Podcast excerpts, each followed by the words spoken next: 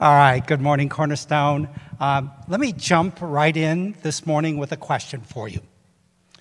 Do you know that God has a special gift for you to open once a week, every week, for the rest of your life? This morning, uh, we get to focus on one of what I think is one of God's sweetest gifts that He gives us to bless us every week of our lives if we will just open it and enjoy it. Once a week, every single week, for the rest of our lives. It's even one of the top 10 commandments that God gives us to enrich us and bless us. And weirdly, so many Christians either neglect it altogether or they turn it into some kind of a, a life sucking duty. Um, when all along the time, all along the way, God just has given it to us for our delight, to bless us, to create space for healing within us and within community, and to deepen us, and to stabilize us, and to strengthen us.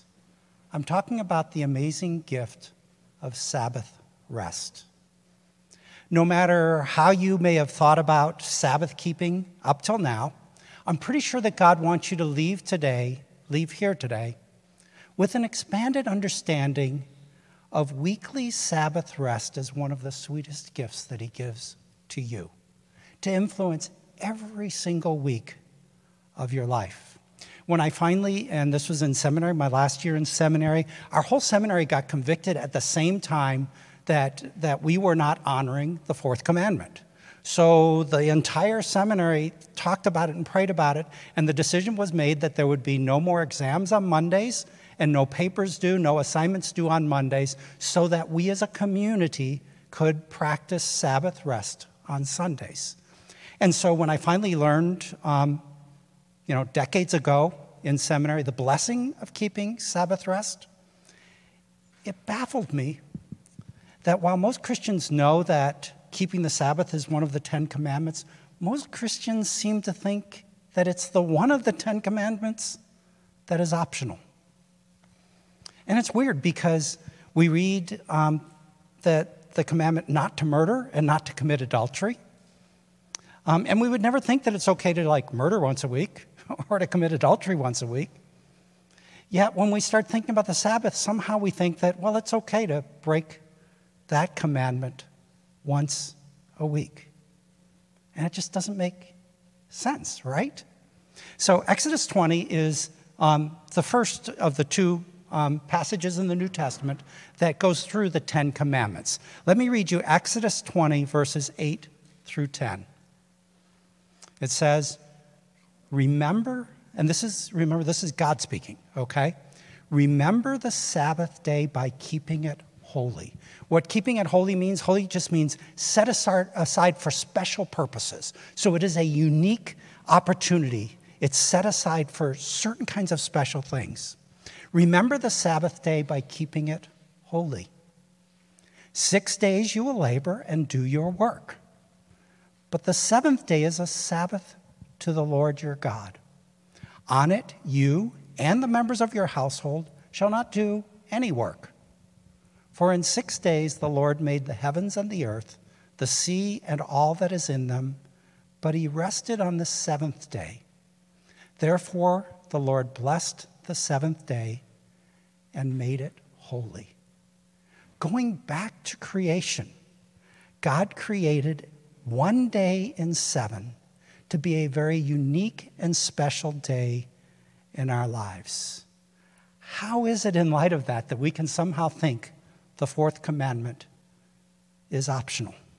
Why is, is it not that, that setting aside or not setting aside one day a week to be special to the Lord, why is that not as jarring to us as the murders from gun violence?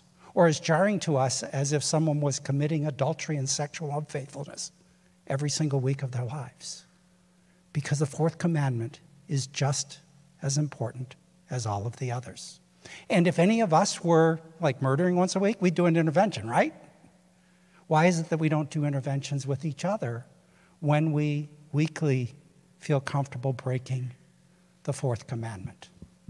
Especially when we realize, you realize that the commandments weren't given to us to constrain us and restrict us. God gave us the Ten Commandments to protect us and to bless us and to free us to live extraordinary lives of love and joy and peace and goodness. We know that God's commandments are gifts to us so that we can live glorious lives. And how can we ever rationalize any of them away as optional? So today, I want us to remember that the scriptures say that neglecting the Sabbath is detrimental to our souls. It's detrimental to our friendships, detrimental to our marriages, to our families, to our church community, to our culture, and also to our witness in the world. One of the things about the followers of God in the Old Testament was that their Sabbath keeping set them aside as different from every other group of people in the world. And that is still true when we observe the Sabbath as Christians.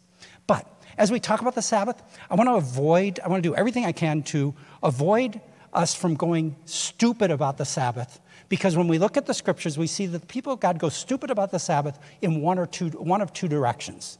Either they neglect it, and then God says, Why? I want to bless you. Or they turn it into this rigid legalism that sucks life out of them.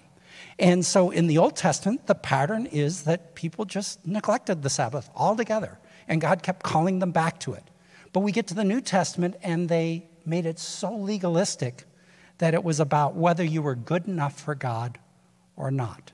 So I want to look with you briefly at Sabbath in the Old Testament. Then I will look at, want to look with you at Sabbath in the New Testament, in the Gospels, and how Jesus talks about it. And then we're going to get to our text about Sabbath in the book of Hebrews. So, Sabbath keeping in the Old Testament. God just tries time and time and time again in the Old Testament to get his people to accept this gift that he offers them of one day a week for their healing and for their restoration and to stabilize them and to, to really to bless them. And so time and time again throughout the, the Old Testament, we read and we hear God's voice pleading with his people, why won't you let me bless you? Why won't you let you? Because Sabbath keeping in the Old Testament as it is today, it is one of the ways that we keep from drifting into secularism and worldliness and continually striving. It was that in the Old Testament, it is that still today. So let me give you two examples of God's voice in the Old Testament about the Sabbath.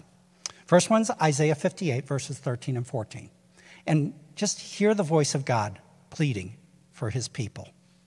Isaiah 58, 13 and 14, God says, If you keep your feet from breaking the Sabbath and from doing as you please on my holy day, if you call the Sabbath a delight and the Lord's holy day honorable, and if you honor it by not going your own way and not doing as you please or speaking idle words, if you will do those things, then you will find your joy in the Lord.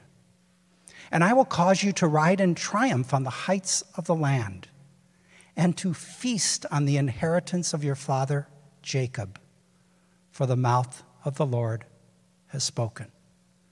God calling to his people in the Old Testament, as he calls to us today, to set aside one day in seven, to make it a special day for delight and triumph and feast. What's not to like about delight and victory and celebration, right? Sabbath in the Old Testament is about receiving the gift of time for the well being of our souls. It's about managing the speed of our lives so that we can have deeper relationships. It's about pausing and ceasing so that we can rest, so that we can embrace, and so that we can feast. Second, um, scripture on Sabbath in the Old Testament, Deuteronomy chapter 5. It's the second of the, the two places in the Old Testament where the Ten Commandments are listed.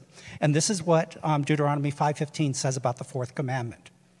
Again, remember that you were, God says, remember that you were slaves in Egypt. and that the Lord your God brought you out of there with a mighty hand and an outstretched arm. Therefore, okay, remember you're slaves, right?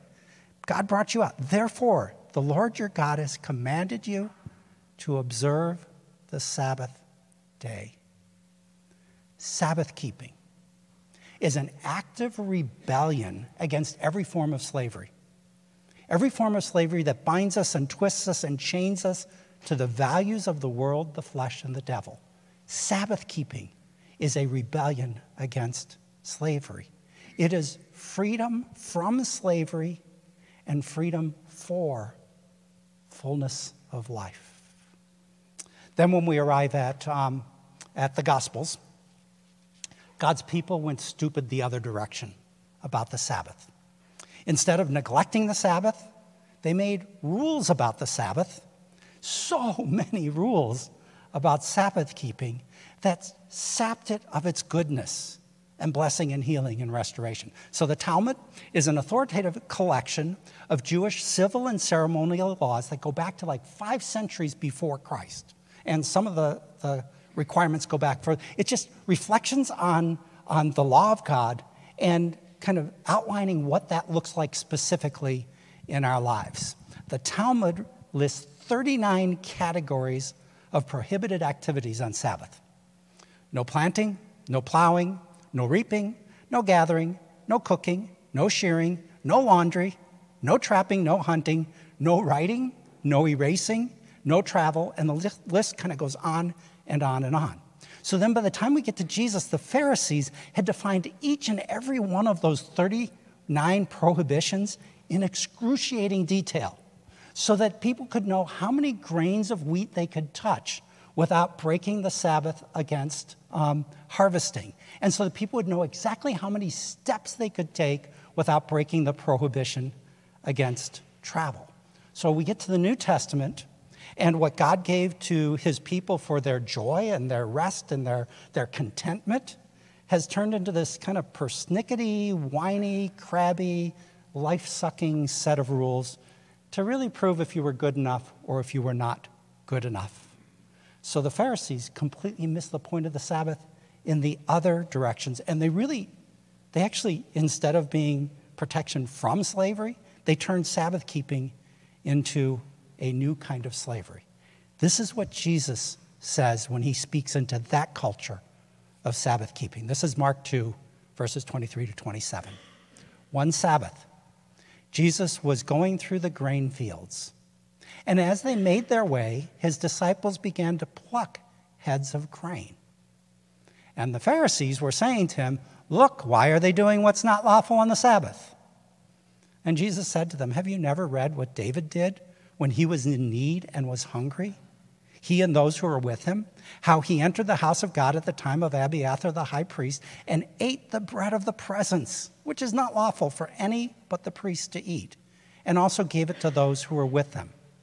And Jesus said to them, The Sabbath was made for man, not man for the Sabbath. So Mark says, The Son of Man is Lord even of the Sabbath.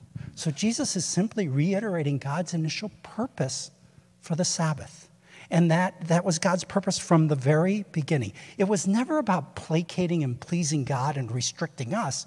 It was always about the well being of humanity. It was a gift that the Sabbath was made for man, not man for the Sabbath.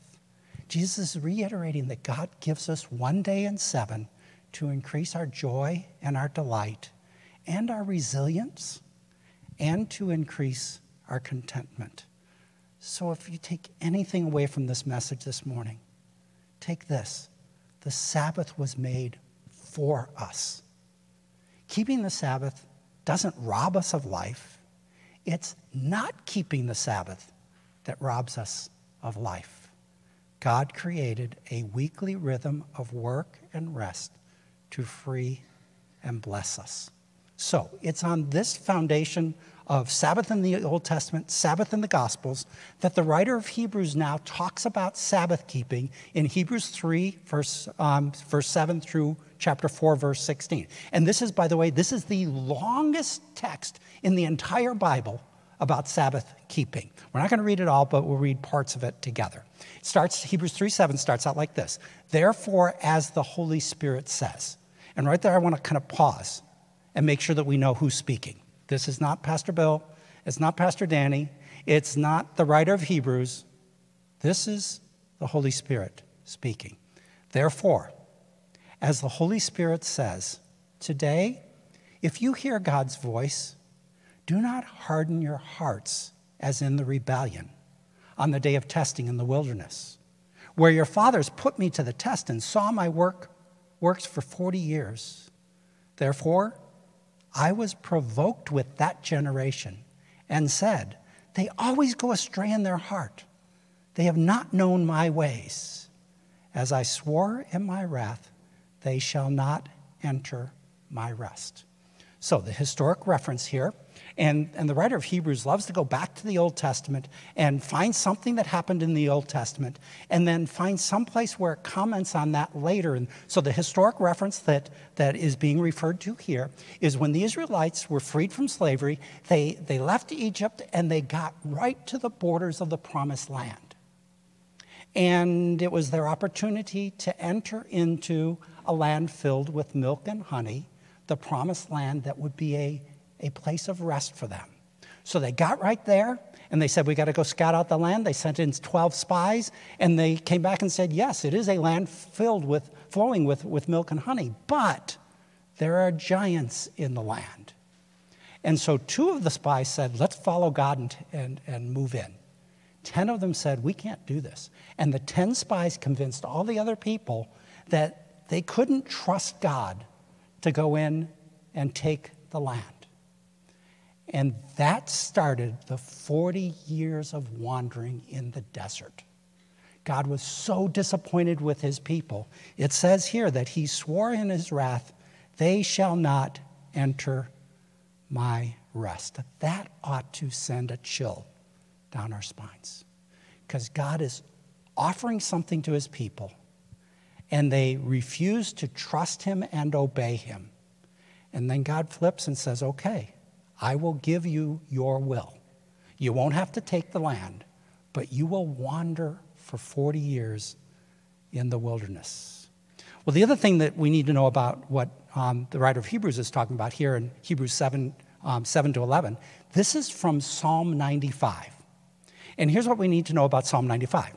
For thousands of years, Psalm 95 is the psalm that has been read in Orthodox Jewish homes, in the homes of faithful Jews. Psalm 95 is read, these words are read at, on Friday evening at the beginning of every Sabbath. So, as soon as the, the readers of the book of Hebrew would read these words, they would immediately think of, oh, this is Friday evening when the Sabbath is going to begin. Psalm 95 is the preeminent Sabbath psalm in the whole Bible. The writer of Hebrews continues, um, reflecting on Psalm 95, verses 12 through 19. Take care, brothers and sisters, lest there be in any of you an evil, unbelieving heart, leading you to fall away from the living God. But exhort one another every day, as long as it is called today, that none of you may be hardened by the deceitfulness of sin for we have come to share in Christ, if indeed we hold our original confidence firm to the end. As it is said, again, he's quoting Psalm 95 a second time. As it is said, today if you hear his voice, do not harden your hearts as in the rebellion. For who were those who heard and re- yet rebelled? Was it not all those who left Egypt led by Moses? And with whom was God provoked for 40 years? Was it not with those who sinned whose bodies fell in the wilderness? And to whom did he swear that he would not, would not let them enter his rest, but to those who were disobedient? So we see that they were unable to enter because of unbelief. Our resistance to Sabbath keeping in our lives right now is the same resistance, same reason for it as the ancient Jews. And that is we don't believe God enough that He is good and that His ways are better. And so we can rationalize why keeping one day in seventh as holy to the Lord doesn't have to apply to us. When we're unable to enter Sabbath rest, it's because we don't truly believe that God is truly good. And we don't believe that God's ways are better.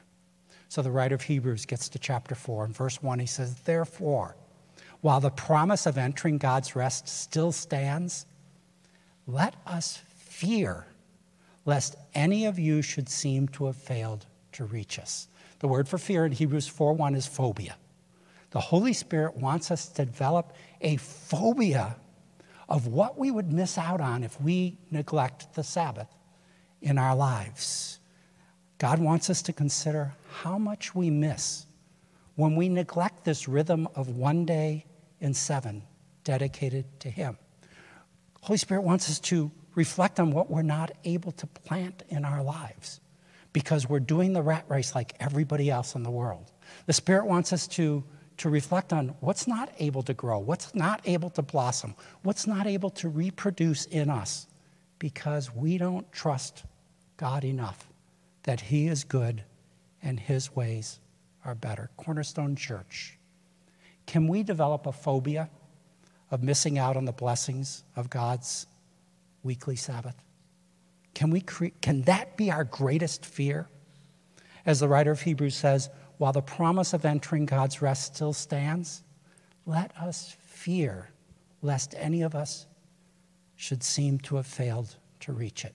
You can read the, the rest of the passage um, more closely for yourself at some point, but let me just give you a list from this passage of what we receive when we keep the Sabbath and what we lose when we don't. With Sabbath rest, we hear God's voice. Without it, we miss God speaking into our lives. Without Sabbath rest, or with Sabbath rest, we have soft hearts. Without it, we get hardened hearts. With Sabbath rest, we cooperate with God. Without it, we rebel against God. With it, we trust God. Without it, we test God. With it, we have peace with God. Without it, we provoke God. With Sabbath rest, we follow God. Without it, we have straying hearts. With Sabbath rest, we receive God's blessings. Without it, we receive God's wrath. With it, we rely on God. Without it, we rely on ourselves and our own unbelieving hearts. With Sabbath rest, we live in truth. Without it, we're deceived by sin. With it, we have confidence that Jesus is Lord. Without it, we're not sure Jesus is really Lord. With Sabbath rest, we experience peace and calm and renewing of our wisdom and delight. And without it, we simply experience the rat race of constantly striving and endlessly wandering until we die. It makes sense. It doesn't, you don't have to be brilliant to get it, right? It makes sense. When we disregard the Sabbath, or when we make it like this legalistic exercise, our well being and our friendships and our marriages and our families and our doing good in the world is diminished because we've, we've sucked up all the life and filled it with everything else and neglect the things of God. When we have driven schedules, of constant activity, when we don't trim and prune things out of our lives to practice God's rhythm of work and rest, we don't pause long enough for our souls to catch up with us. When we overextend, we lose perspective. We don't ask ourselves deeper questions about life, deeper questions about what really matters, because we're just too busy. We don't have space. When we're too busy trying to meet our own expectations and everybody else's expectations, we don't rest long enough to recover our balance and to restore our resilience. When we're on a constant treadmill of activity, when we fill every spare moment with entertainment, when we can't put down our phones even for a day, when we fill our waking hours to the max, we leave really important, deep work undone in our souls in our friendships, in our marriages, in our parenting, and in our callings. So the point is this our lives move to a better place when we live at the sustainable pace of a weekly rhythm of Sabbath rest.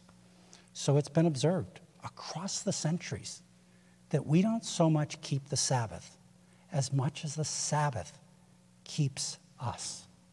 Sabbath keeps us balanced and wise and deep and joyful and focused. So, where do we go from here? Hebrews 4 9 through 11 says this So then, there remains a Sabbath rest for the people of God. For whoever has entered God's rest has also rested from his works as God did from his. Let us therefore strive to enter that rest so that no one may fall by the same sort of disobedience. So, verse 9 reassures us that Sabbath rest is still available for the people of God. That's part of what the writer of the book of Hebrews does. He takes Old Testament truths reflected on later in the Old Testament and he pulls them forward into the Christian life. And he says, There remains for us a Sabbath rest. Verse 10 makes sure that we don't over spiritualize it. It nails it to our lives because verse 10 says that whoever rests will rest from their work. It's not just, well, I won't think about it quite as much. Whoever rests truly in Sabbath will stop their work for that day to set it aside for better things. And it's not just some of their work. Whoever rests, rests from all of their work. And then verse 11 concludes Let us therefore strive to enter that rest so that no one will fall by the same disobedience. Another translation says, Let us make every effort to enter that rest so that no one will fall. Sabbath keeping, you, we need to acknowledge this. Sabbath keeping will take more than a passing fancy. It will take more than hearing a message, you know, every year or a couple years. Scripture's Bible's straightforward about it. It's going to take hard work to rest well. It's going to take effort to protect a weekly Sabbath rest. And if we don't, we're going to be just as weary, just as lonely, just as tired, and just as driven as everyone else in our culture. So, how do we strive to enter that rest? I just want to end with, with some just very simple ideas for our Sabbaths to kind of demystify it. I talked to a person a couple years ago from here at Cornerstone, who, and she said uh, she wouldn't know what to do if she had a whole day of Sabbath rest. She said, Would I just have to do spiritual stuff all day long? And I talked to another person again a couple years ago, and, and they, said, they said, I feel like it's just so complicated. Can somebody just give me the rules of what I'm supposed to do and what I'm not supposed to do? So I want to uncomplicate and demystify Sabbath with some practical ideas. For most of us, the day for our Sabbath rest is probably going to be Sunday. Now, if you're a medical worker or in food service or a pastor, okay, then you're going to have to do the hard work of figuring out how do you get one day in seven. And if you're medical and you're four on, three off, it's constantly moving, it means that you're going to have to do a little bit harder work to get your rhythm of one day in seven. But for most of us, it's simple. We decide to set aside Sunday as special to the Lord as our day for Sabbath rest. And this is one of the things that helped me, maybe more than anything else, in observing the Sabbath in my life. Generations of Sabbath keepers encourage us to start thinking about our Sabbath day the evening before. So the, the Jews, they marked time by evening to evening. So the Sabbath began Friday evening at sundown. And they would light a candle, they would have a prayer, and they would share a Sabbath meal. And I found that that has enriched my, my experience of Sabbath almost more than anything else because I'm not waking up on you know, the morning of my Sabbath day and then saying, How do I get into Sabbath? I've already started that the evening before. So if Sunday is going to be your day of Sabbath, start it at sundown on Saturday. Pause and and give yourself the ability to make a break from the busyness of your life that has been to shift into a different kind of pace. It's just so much easier to honor Sabbath when we start it the night before. Number three, do Sabbath in community. In, when you read through the scriptures, it's a community together doing Sabbath. It's hard to do Sabbath individualistically. So if you, you have do it with your family, do it with your spouse, do it with your group of friends. Um, if, your if your roommates are all Christians, then, then find a way to start that rhythm of the night before pausing and entering into Sabbath rest. Number four, when we wake up on our Sabbath day, whatever day, if that's Sunday for you, then let's remember that this is the most special day of the week that God has given us. This is the most special one. And start it with a simple prayer Father, Son, and Holy Spirit, today, if I hear your voice, don't let me harden my heart. In other words, make me especially sensitive to your voice this day. Then, if like most Christians, your Sabbath's on Sunday, go to church, right? And it's amazing how often going to church covers so many of the bases of Sabbath keeping because we listen to the Word of God preached, we worship Him in song, we're together in community, we delight together, and we're really good at this at Cornerstone. We feast together, right? We play together. So if your Sabbath day is Sunday, go to church and just, just show up for God to bless you in many ways and show up for you to bless other people in many ways with Sabbath blessings. And then finally, and then some subpoints on this one um, the Sabbath is the Lord's day, not the Lord's morning. It's so easy to think, well, I went to church, so I did, did my Sabbath keeping. But in the scriptures, it's a day, it's a 24 hour period. And so here's some ideas for us to turn the entire day into the Lord's Sabbath rest. I already mentioned the one have a meal with brothers and sisters in Christ. Just go out and feast together. Talk about life. Talk about what you're excited about. Just catch up with each other. Because that's one of the major things about Sabbath throughout all the centuries of God's people. It's a time for feasting and enjoying one another. Um, and then do something fun for the rest, for, for part of that day. Because this is an opportunity you don't get to do Monday through Saturday usually. Do something that is, go do sports. Some people that's, that's really restorative for them. Um, if you're an introvert, Maybe you don't want to go do sports. Maybe you want to do a Sunday afternoon naps. Sunday afternoon naps are time tested ways of, of just rejoicing and being rejuvenated on the Sabbath. Is there something creative that you've just been kind of wanting to do? Well, here's your permission from God to do that. Are you maybe really good at connecting with God in nature?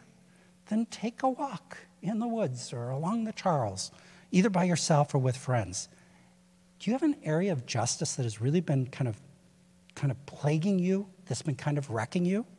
So set aside an hour to research or to learn more about that so that you can do something about it.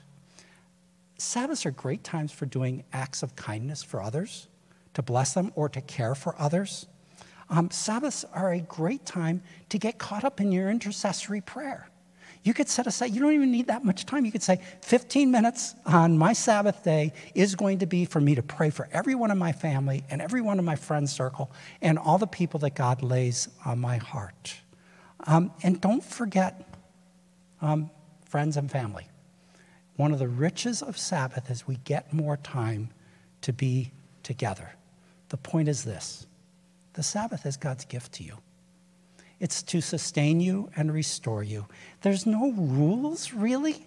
I mean, there are times when I've woken up on, on my day of Sabbath and said, Oh, I need to mow the lawn. And I think about it and I go, oh.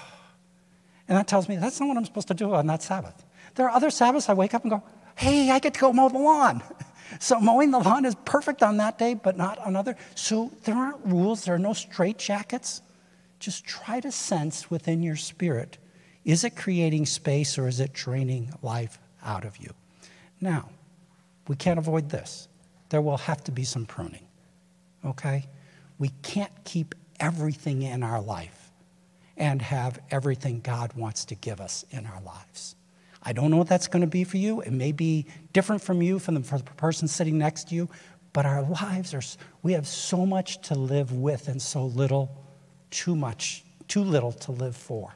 We're going to have to decide what will prune, what will have to go. And then just finally, I want to encourage you end your Sabbath day.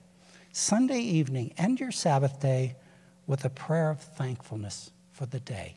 Make it special and thank God for what He's done. Cornerstone, we can do this. We really can.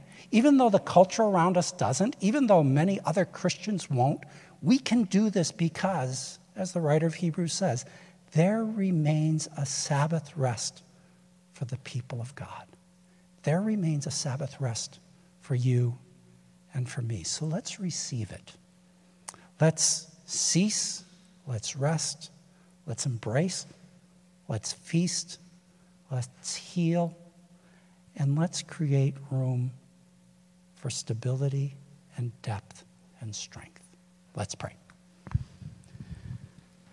Father God, help us to learn to honor the Sabbath, to keep it holy and set apart. Help us open this gift that you give us one day a week, every week, for the rest of our lives. And Lord Jesus, help us to honor you as the Lord of our Sabbath. And Holy Spirit, help us improve the depth and quality of our Sabbaths for the rest of our lives. Because we can set aside days of rest and then at the end of it realize that we're more drained than when we started. Which means, Holy Spirit, help us to not just ask, did we set aside a day for the Lord? But what was the quality of our Sabbath rest?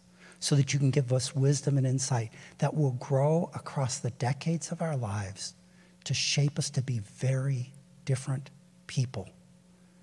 Because we've paused, we've been healed, we've been restored, we've been empowered.